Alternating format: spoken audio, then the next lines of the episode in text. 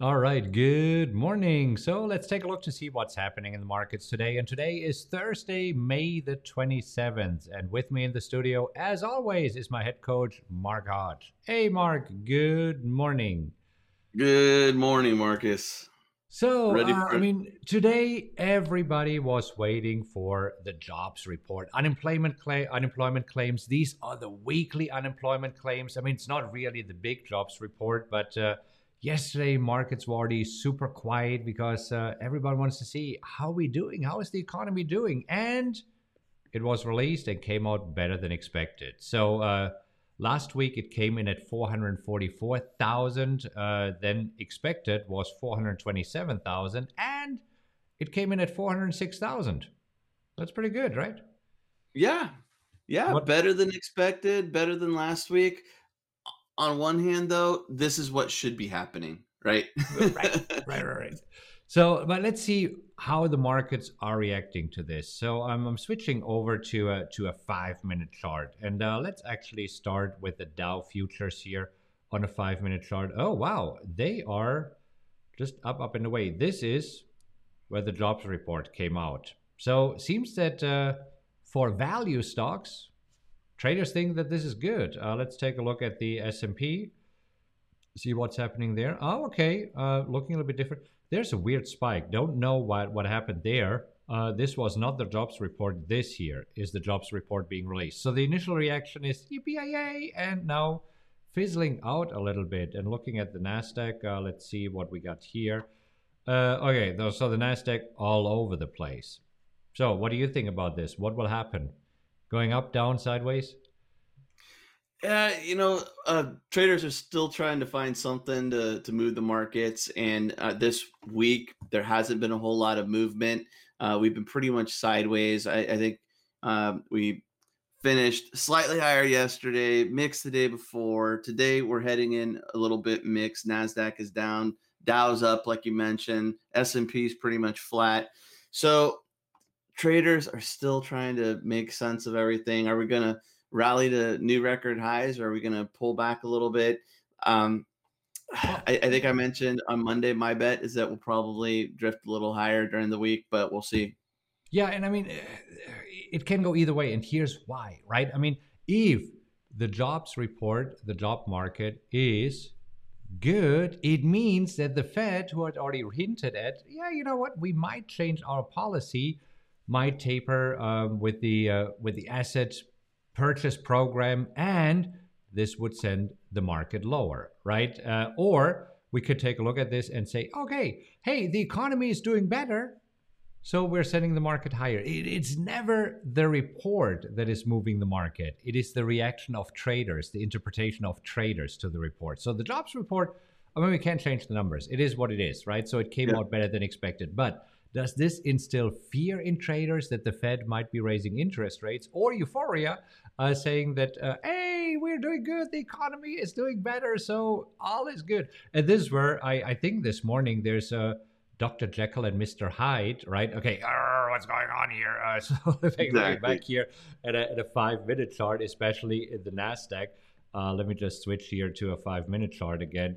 Uh, this is where we're seeing a little bit. Uh, okay, uh, Dr. Jekyll, uh, Mr. Hyde, or is it the other way around? Anyhow, it's all over the place, and markets can't make it uh, make up their mind just yet. I mean, it's also not unusual to have a, a quiet week like this one ahead of a, ahead of a holiday, and on Monday.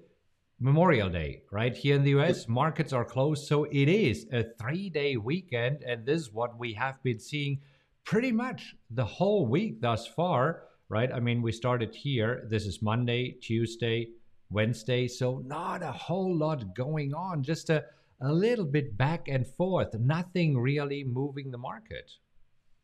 And even today, Marcus, if you look at the 10 year yield, 10 year yields a little bit higher. So that makes sense that that's putting some pressure on the NASDAQ.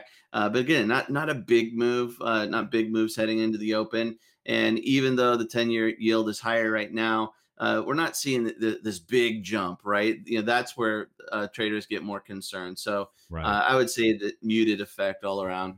Yeah, let's take a look at a few individual stocks. What's on the on your radar this morning?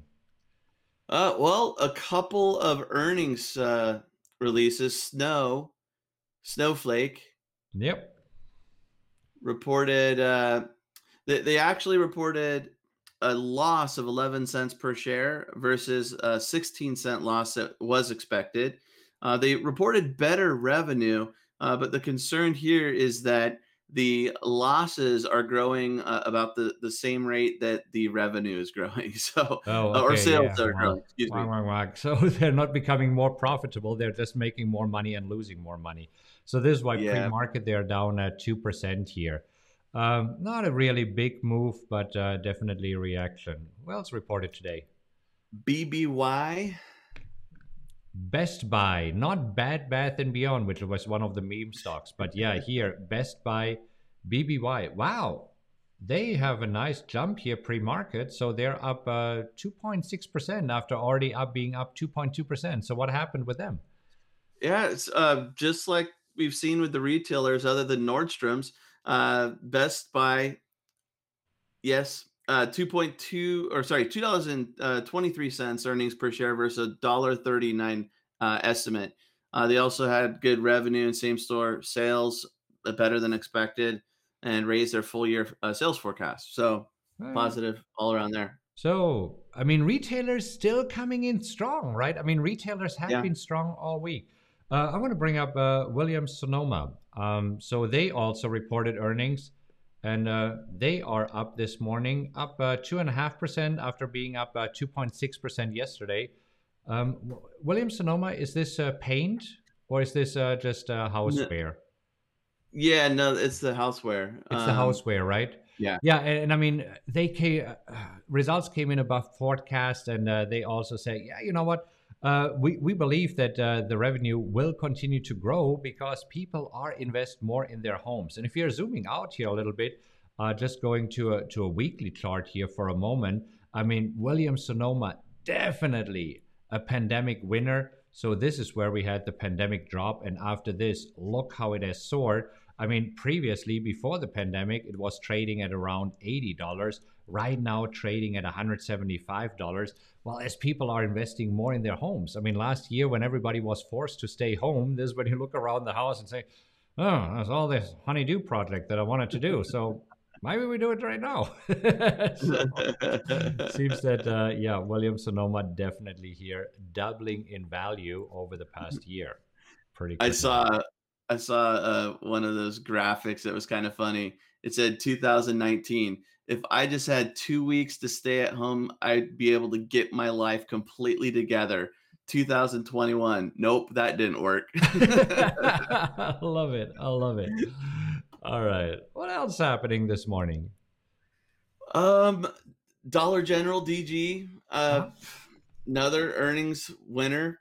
Uh, up pre-market, two dollars eighty-two cents earnings per share versus a two nineteen estimate. Better revenue, uh, and same-store sales dropped less than expected, but they raised their full-year outlook. So Yeah. Again, retailers, retailers are doing good. Retailers are doing good. Uh, also, Yeah. I mean, since the tax deadline passed, now more stimulus checks are flowing, right? Because after filing their tax returns, more people qualify for the stimulus, and uh, this is why the government has issued a new batch of fourteen hundred dollars uh, stimulus checks. And uh, I saw this morning that they issued another one point eight million stimulus checks that are being Wow. sent out. Uh, 50% of them uh, by direct deposit, and the other 50% uh, by check. Uh, so this is uh, worth uh, 3.5 billion dollars here. And uh, I mean, talking about retailers, what do you think? This will probably go straight to retailers, right? Uh, so this is why retailers are doing good here.